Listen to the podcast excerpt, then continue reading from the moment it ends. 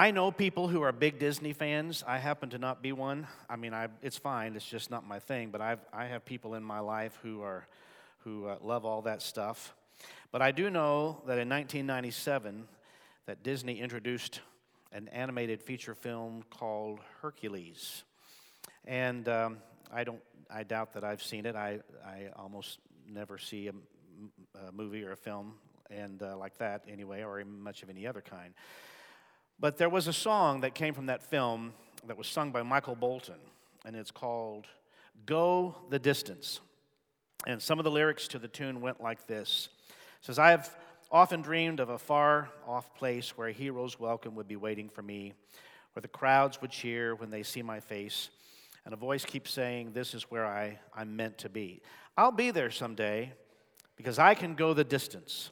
I will find my way if I can be strong. I know every mile would be worth my while. When I go the distance, I'll be right where I'll belong. Down an unknown, unknown road to embrace my fate, though that road may wander, it will lead me to you. And a thousand years would be worth the wait. It might take a lifetime, but somehow I'll see it through, and I won't look back.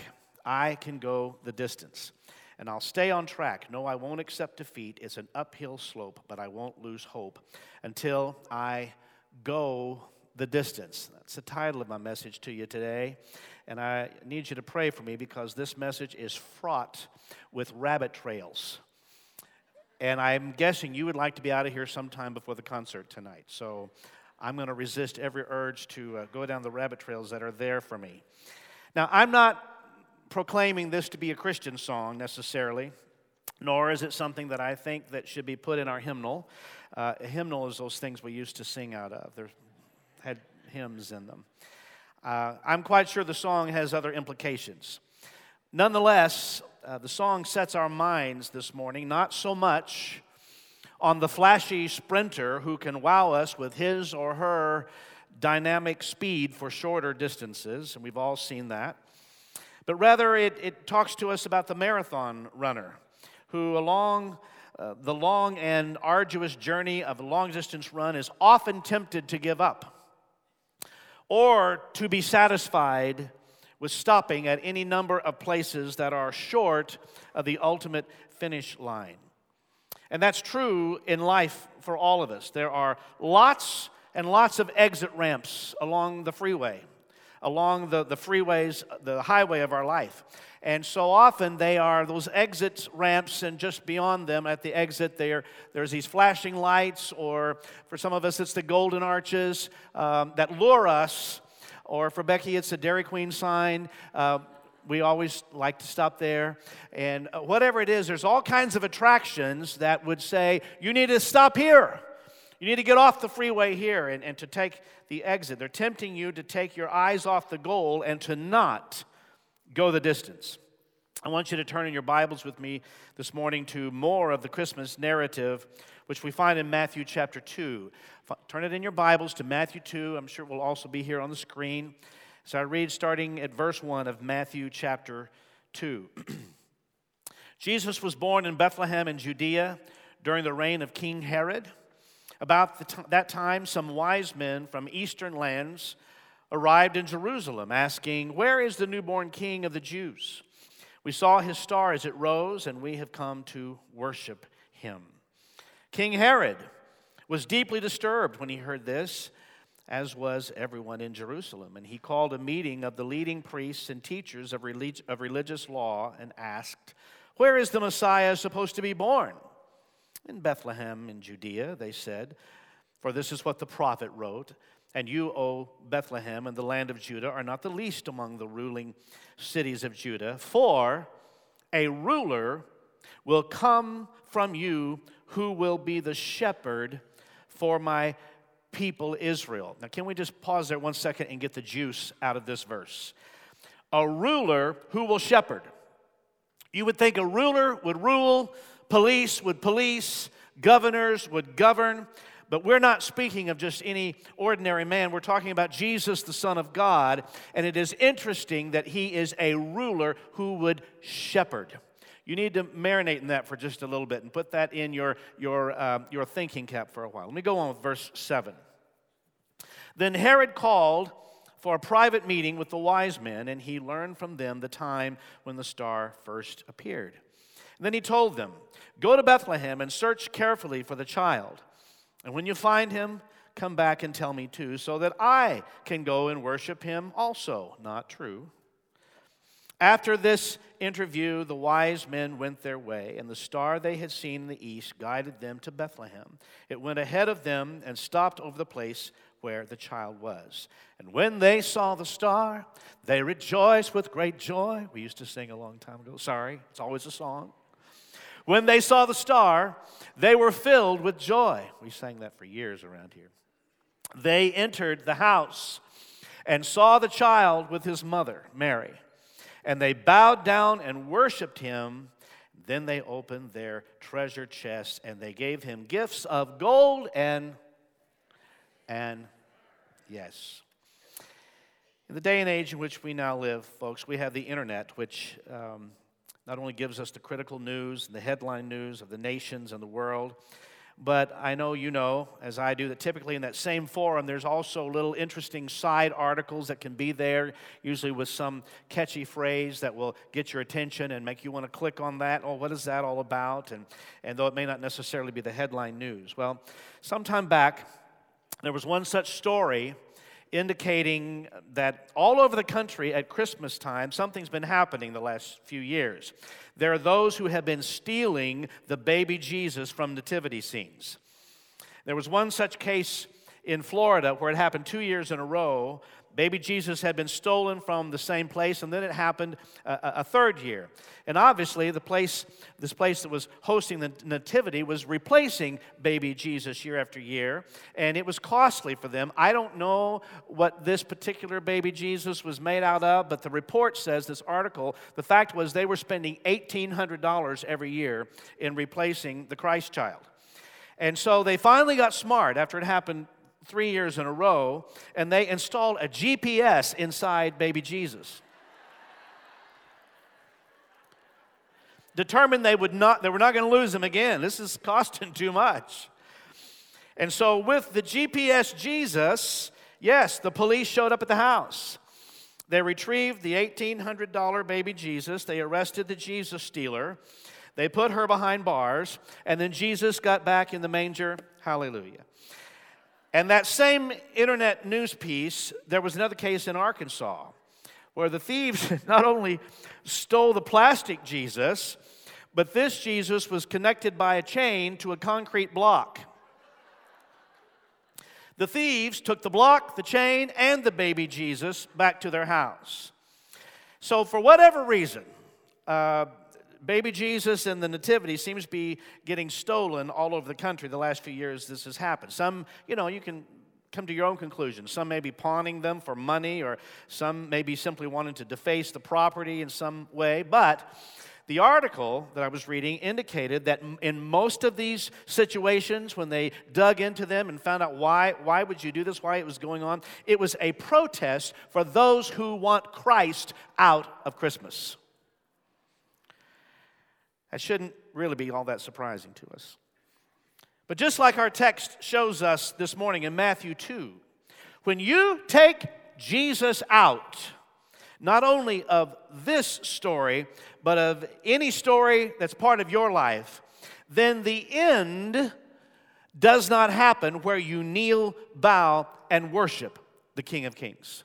When you remove him, when you take him out, then you do not get to that end. You do not go the distance to that end where you kneel, bow, and worship. Because when he is removed, then the creature is in charge and the creator is pushed aside. Now, I, it's not a, also a surprise to us that we live in a society where a baby in a manger is more greatly preferred than the King of Kings on the throne. Did you know that? We live in a society that would prefer to have a pine tree decorated with lights and tinsel and ornaments than a tree on Golgotha that is desecrated with the blood covered Savior who is redeeming the world. That's what they would prefer. We live in a society that would rather have a Santa Claus with access to your chimney than a God who has access to your heart. How many know I'm telling you the truth today? And they would rather have a season of the year than a God who's asking for a lifestyle from you for every day. And if you pull Jesus out, then man gets to do whatever man wants to do which in the end will lead to utter destruction. We know what Proverbs, Proverbs says, uh, chapter 16. There is a way that seems right unto a man, but in the end it leads to death. When you remove Jesus from any aspect of your life, then man gets to do what man wants to do. Rabbit trail number one. Do you know what that's called? I, you know, I, I, was, I was just praying over this message and looking at it and going through and trying to throw out extras I need to throw out this morning, which is what I do on Sunday morning when I arrive here. And I was praying through it and said, Lord, let, let me uh, get rid of what doesn't need to be said and be sure I say what does need to be said. And I don't like this word. It's not a pretty word, but it's a poignant word. And when man gets to do what man wants to do, when we choose to do that, there's a word for that, and it's called defiance. Not pretty, but it's the truth. Defiance is an outward, open indication of defying the authority of your life or the authority in a situation. It's called defiance. I don't like the word in, in, in more than you do. It, it's got some, kind of a sting to it that's not very, very nice. But I'm telling you the truth today. But looking at the first two verses of our text, I want us to see why the wise men were truly so wise. Let me look at it again. Jesus was born, verse 1, in Bethlehem in Judea during the reign of King Herod. About that time, some wise men from eastern lands arrived in Jerusalem asking, Where is the newborn king of the Jews? Now, I, I want you to see with me in this text this morning, there's some miracles taking place. Some pretty incredible miracles. There's the obvious one, there's the miracle of the virgin birth. That's a miracle. We see that right here in these first couple of verses. Then there's the, the sheer miracle of God leaving the splendor of heaven and coming to earth. But there's another miracle, miracle, miracle, here that you may or may not have noticed, and I want you to see it. Let's not miss the other great miracle that's in this very verse when we see this. That is the miracle of men asking for directions.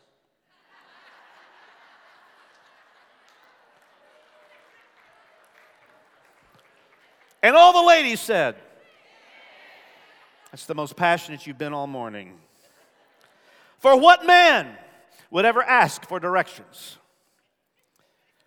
Verse 2 continues We saw his star as it rose, and we have come to worship him. We saw his star as it rose, and we have come to worship him. Would you say that with me? We saw his star as it rose, and we have come to work. One more time, and obviously I have a reason. We saw his star as it rose, and we have come. Let me very briefly remind you of something I tried to communicate last week, albeit not too well. God is multilingual, He knows your language, He knows how to get to you.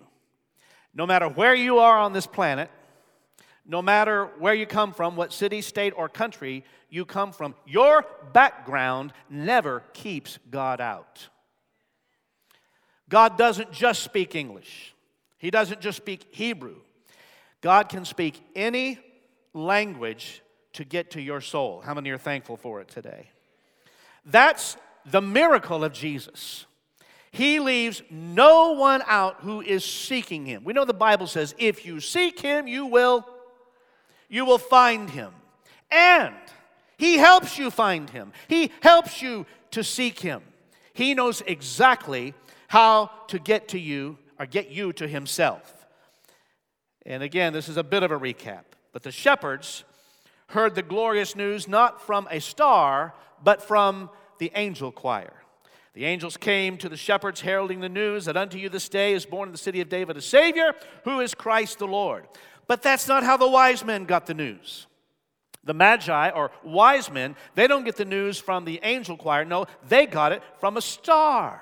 Now, I understand it's possible that my sensitivity to this uh, whole language thing is heightened due to the fact that we have four cu- cultures going on on this campus and worshiping in, at this very hour in, on this campus are four languages going on. And I, I personally get so much uh, reward and joy out of hearing the various languages that are on this campus. I stood and watched a couple of people speak in Spanish and I kind of walked into their conversation. They, they thought I was going to say something. I said, I just want you to talk. I just want to hear the language because it's so beautiful. And so they looked at me kind of weird and they went on, you know.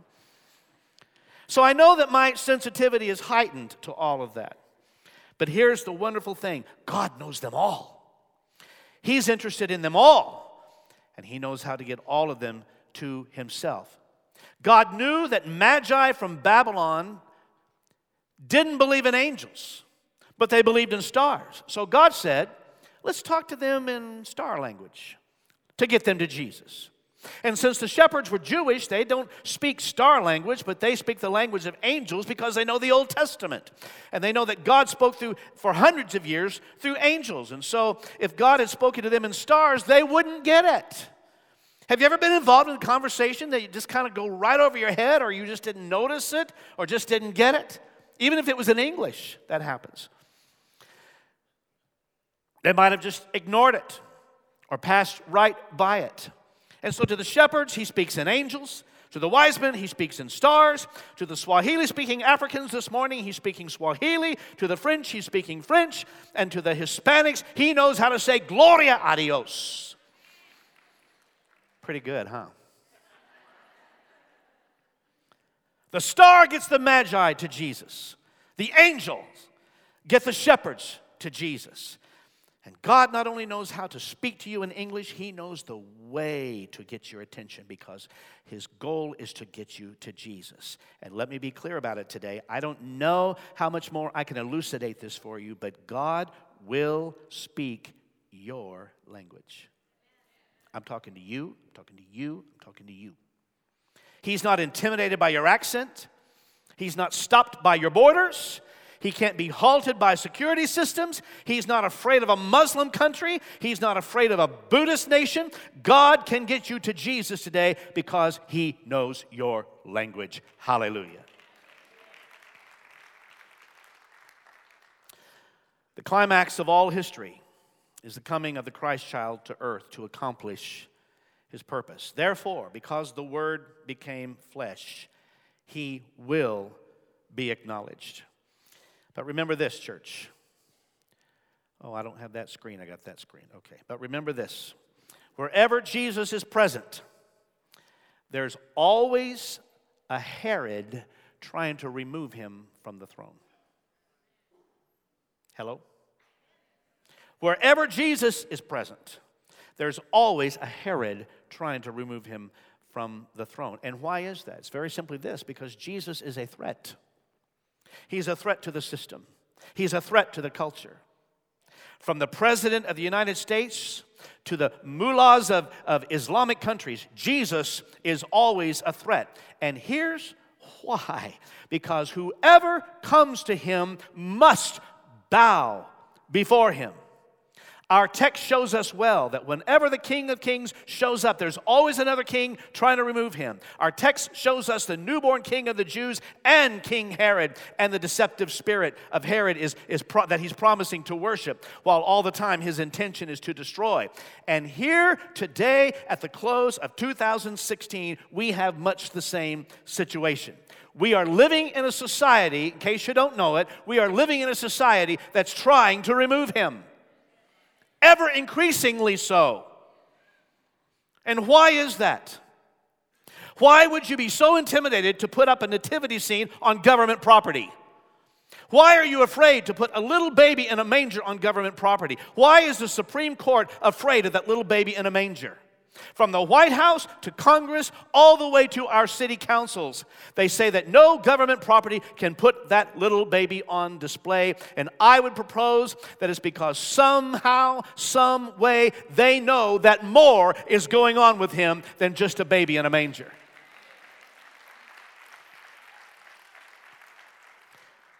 I think somehow they know That baby is God in the flesh who has come to set people free and to bring men and women to their knees. You can say whatever you want to say about those godless people making decisions and that they're clueless about this and clueless about that, and that may be true to a degree, but I believe somehow they know that there's something about Jesus that is unique and different because the Bible tells us this eternity is in our souls. Eternity is in our souls. There is a hungering and a thirst within every one of us. We just don't all know what we're hungering and thirsting for, or we are choosing to satisfy that hunger and thirst in some other way. But eternity is in your soul. And there's something inside us that tells us this is no ordinary baby. And so they've got to find a way to get rid of him. Was happening when Christ was born in the days of Herod, and it's happening right here in the United States and in the state of Texas in 2016. Do I get a witness to that today? But when you remove Jesus, then you remove morality and values and truth. Am I talking to you today? When you take God out of the schools, then all of a sudden something happens and the bottom starts falling out, or some uh, crisis or tragedy takes place. And so the question starts coming, and we hear so, so where is God now? Well, I want to remind you, sweetheart, you removed him from the schools. So when you're questioning where is God, don't forget you removed him. You took him out of government properties and schools and any other place that you could.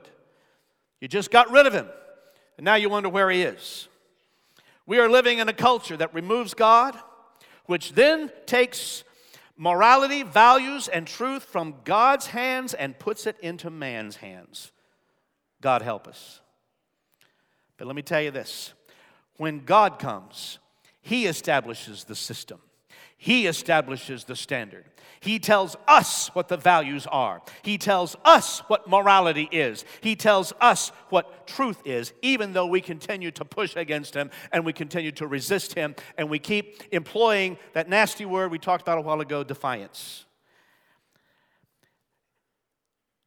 If anybody is here today that needs a reason to praise God, I'm gonna, to praise the Lord, I'm going to give you another one. I know some people, well, I just, you know, I don't know what to say. I don't, you know, you ought to praise Him that you got up this morning. You ought to praise Him that heart was beating in your chest. You ought to praise Him that had blood flowing through your veins. You ought to praise Him that you had air to breathe, that you were able to get to church and worship with other believers. All kinds of reasons to praise Him. But I'm going to give you another one. Considering what I've just talked about, and that is this we ought to be praising God for His restraint. I'm going to use that thing Des used to do. Some of you know what I'm talking about. We need to be praising an almighty God that every time we try to remove Jesus from any kind of situation, he shows his restraint. Whatever it is that is keeping him from abolishing us and wiping us off the planet, whatever it is that allows him to put up with us, at what point should he be saying, I'm fed up with humanity and say, enough? I probably would have crossed that line a long time ago. But the restraint of God is so amazing, and that's because he's stronger than we are. It's because he never gives up, though we give up all the time. He is always there, his character is unchanging. And what we celebrated last night in this very room, and we will again tonight, is the mere fact that God, in the midst of our condition, in the midst of our defiance, when we were enemies of God, God still sent his son and said, I cannot stand to be separated from you. I will send my son to pay the price for your sin. I'm not giving up on you.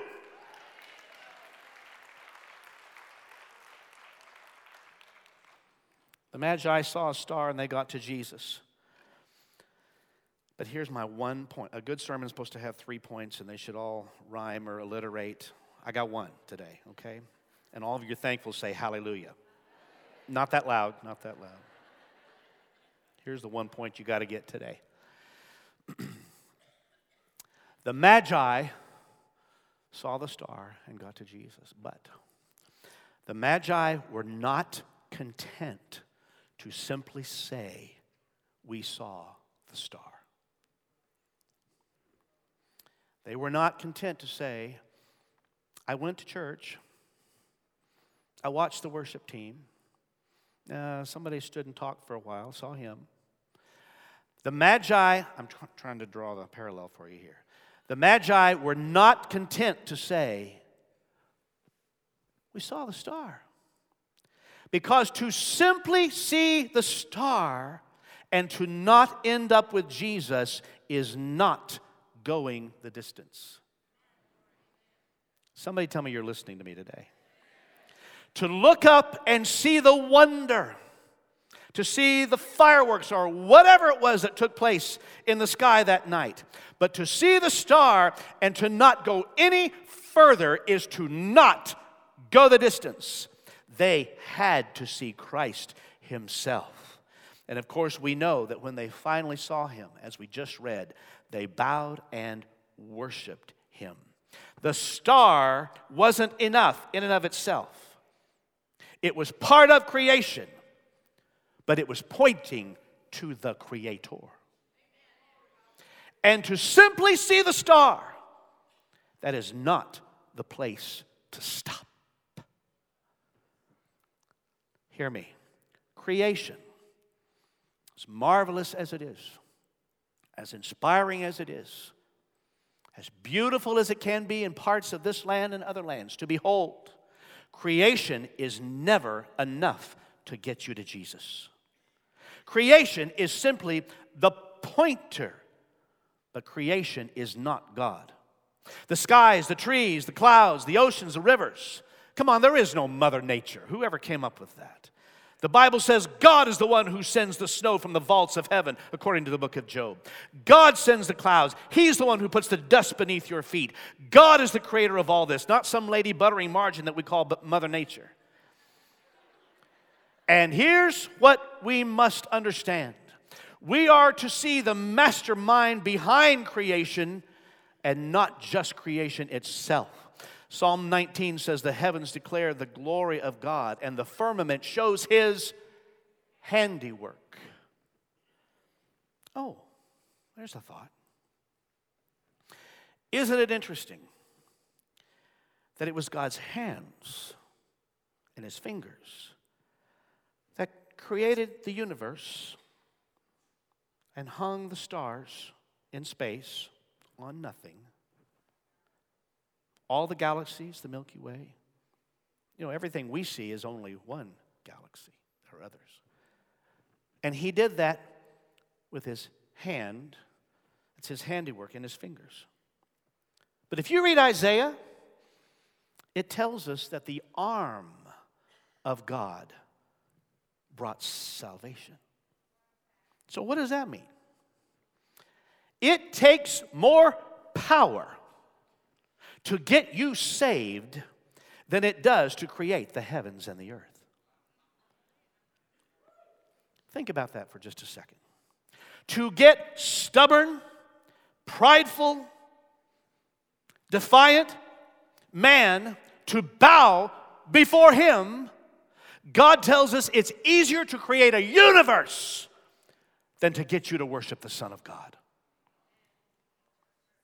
Let me show you this Psalm 19 from Eugene Peterson's The Message. Just hang with me here a second. Psalm 19. God's glory is on tour in the skies. God crafts, I love his poetic way, on exhibit across the horizon. Madam Day holds classes every morning. Professor Night lectures each evening. Their words aren't heard, their voices aren't recorded. Oh, but their silence fills the earth. Unspoken truth is spoken everywhere. God makes a huge dome for the sun, a superdome. The morning sun is a new husband leaping from his honeymoon bed. The day breaking sun, an athlete racing to the tape.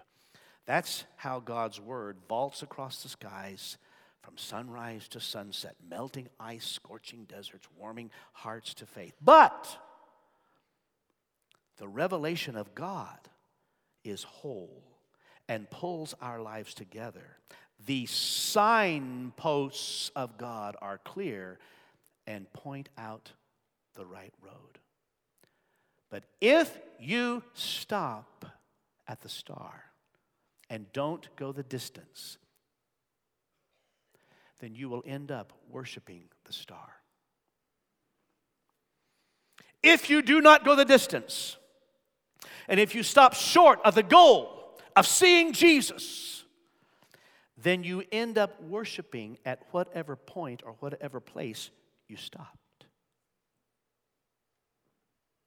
Romans chapter 1 says it this way For ever since the world was created, people have seen the earth and sky through everything, though everything God made through everything God made, they can clearly see his invisible qualities, his eternal power and divine nature. So they have no excuse for not knowing God. So what Paul is saying is yes, yes, God gives revelation through his creation. It's wonderful. Yes, he does do that. But you don't stop there. Verse 21.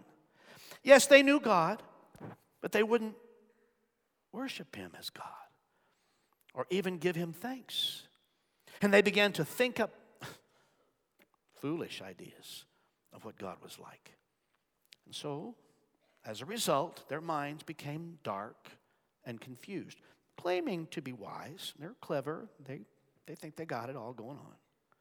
But claiming to be wise, they instead became utter fools. And instead of worshiping the glorious, ever living God, they worshiped idols made to look like mere people and birds and animals and reptiles. He's saying that when you don't acknowledge God as creator, then you end up worshiping creation. Verse 24 So God abandoned them to do whatever shameful things their hearts desired. As a result, they did vile and degrading things with each other's bodies. They traded the truth about God for a lie, so they worshiped and served the things God created instead of the Creator Himself, who is worthy of eternal praise. Amen.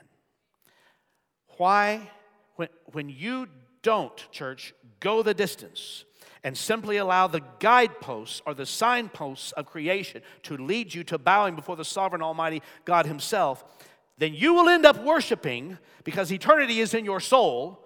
There's something within you that does long to worship you will end up worshiping at whatever point you stop, understanding that we were all created to worship. So, the question to you this morning, as I start to my first beginning to stop here, what are you worshiping today?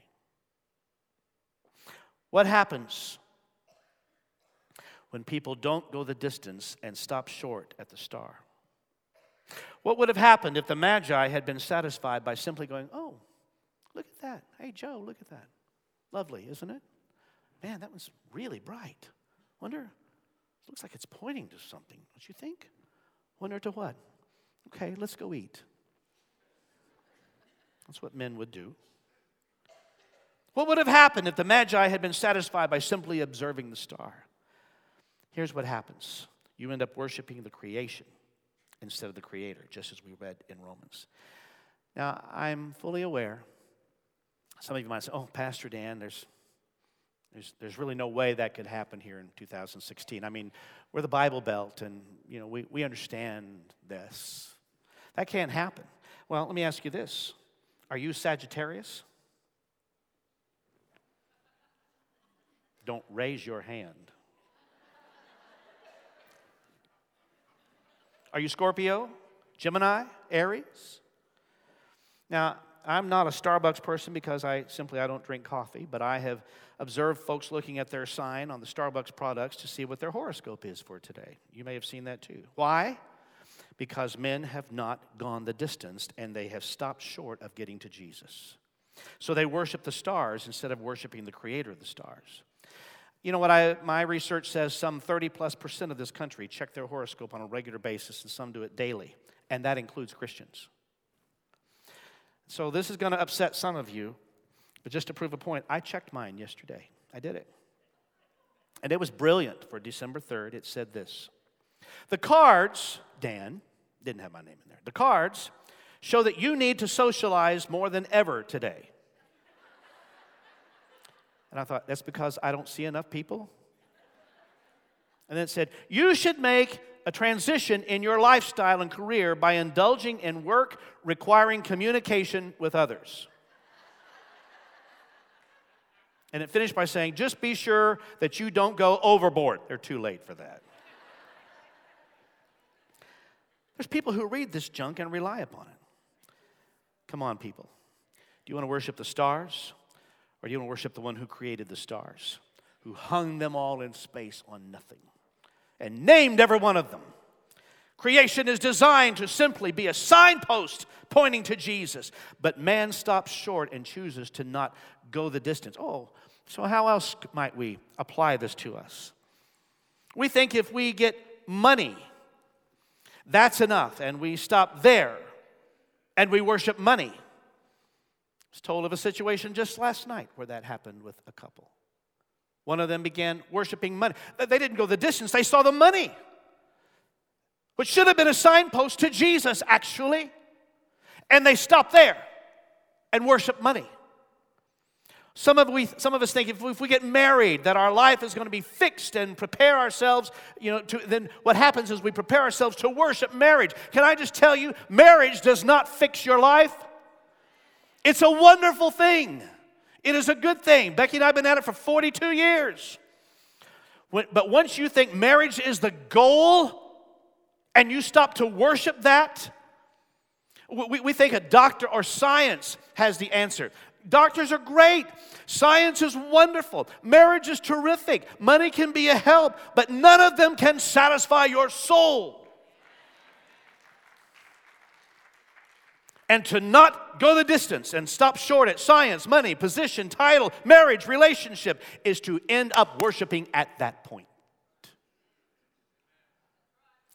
But the wise men didn't stop at the star, they used it as a signpost and ended up kneeling before the Son of God and worshiping him, as the true King of Kings. There's nothing wrong with science as long as you end up with God. Certainly nothing wrong with marriage as long as you realize there's not a man on this planet or a woman in this world who can meet the need of your soul. If God is removed, if He is eradicated from your life or situation, then you end up worshiping at whatever point you stopped, somehow deluded into thinking that where you are will bring you fulfillment. Years ago, songwriter, gospel songwriter named Lanny Wolfe wrote a song Only Jesus can satisfy your soul. Only He can change your heart and make you whole. He'll give you peace you never knew, sweet love and joy, and heaven too, for only Jesus can satisfy your soul. Take your cue from the wise men this morning. The star is not the end, it's what they used to get themselves to the Savior. Whether you are a Christian or not, a believer this morning, I want you to ask yourself the question. Everybody in the room, everybody, talking to all of us, starting with me, all of us. Have you gone the distance? Have you? If not, in the quiet of your own heart, and can you recognize at what point you stopped? What was the exit sign that got your attention?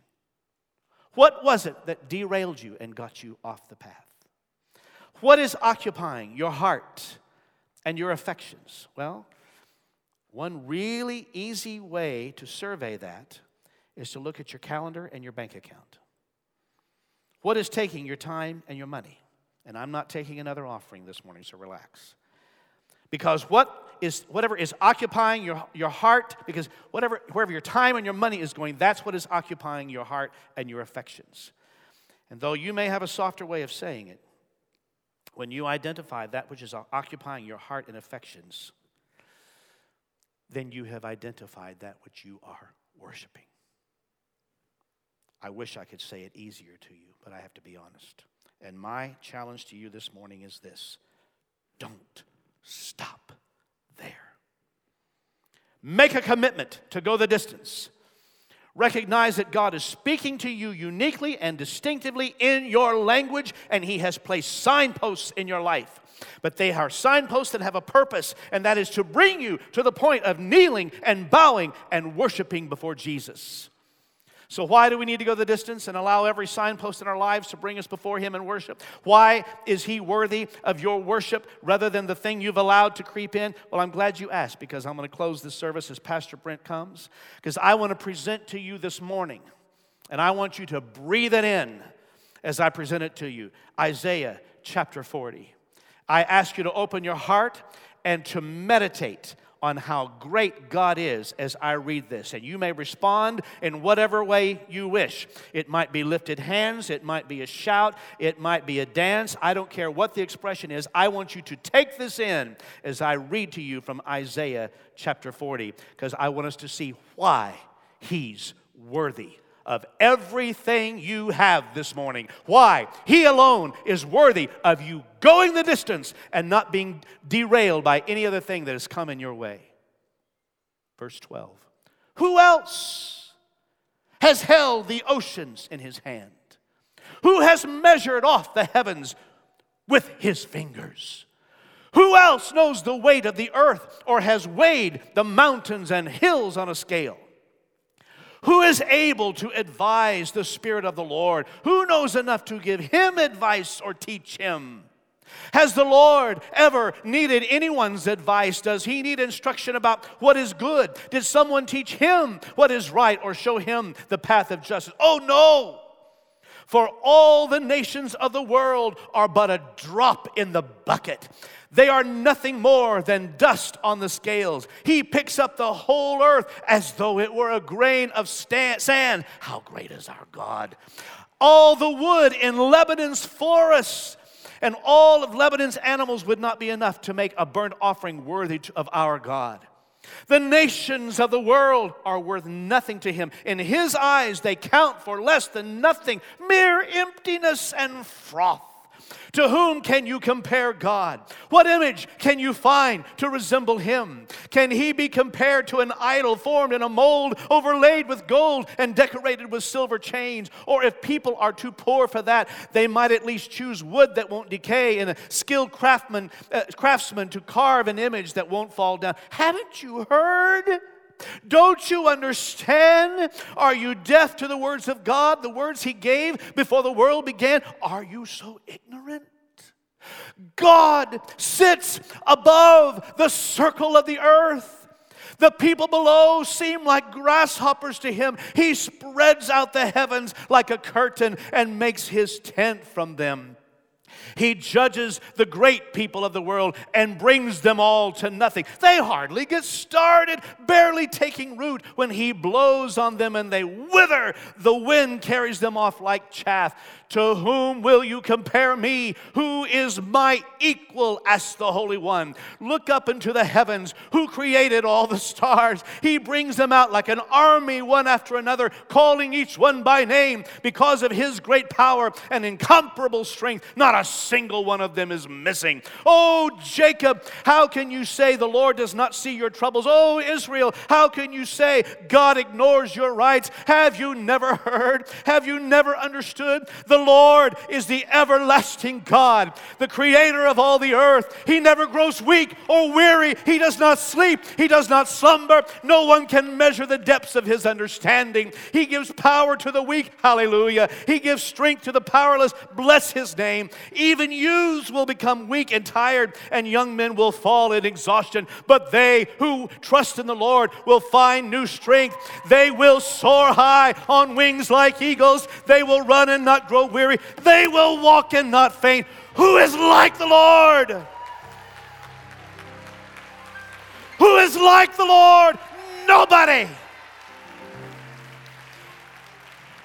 Why should we worship Him? Why should you stand to your feet and put your hands in the air and speak out your hallelujah this morning? Because there is no one like Him in heaven or on earth today. He is God and God alone. He has no comparison. How Great is our God. Put your hands together and bless him and give him your highest praise today.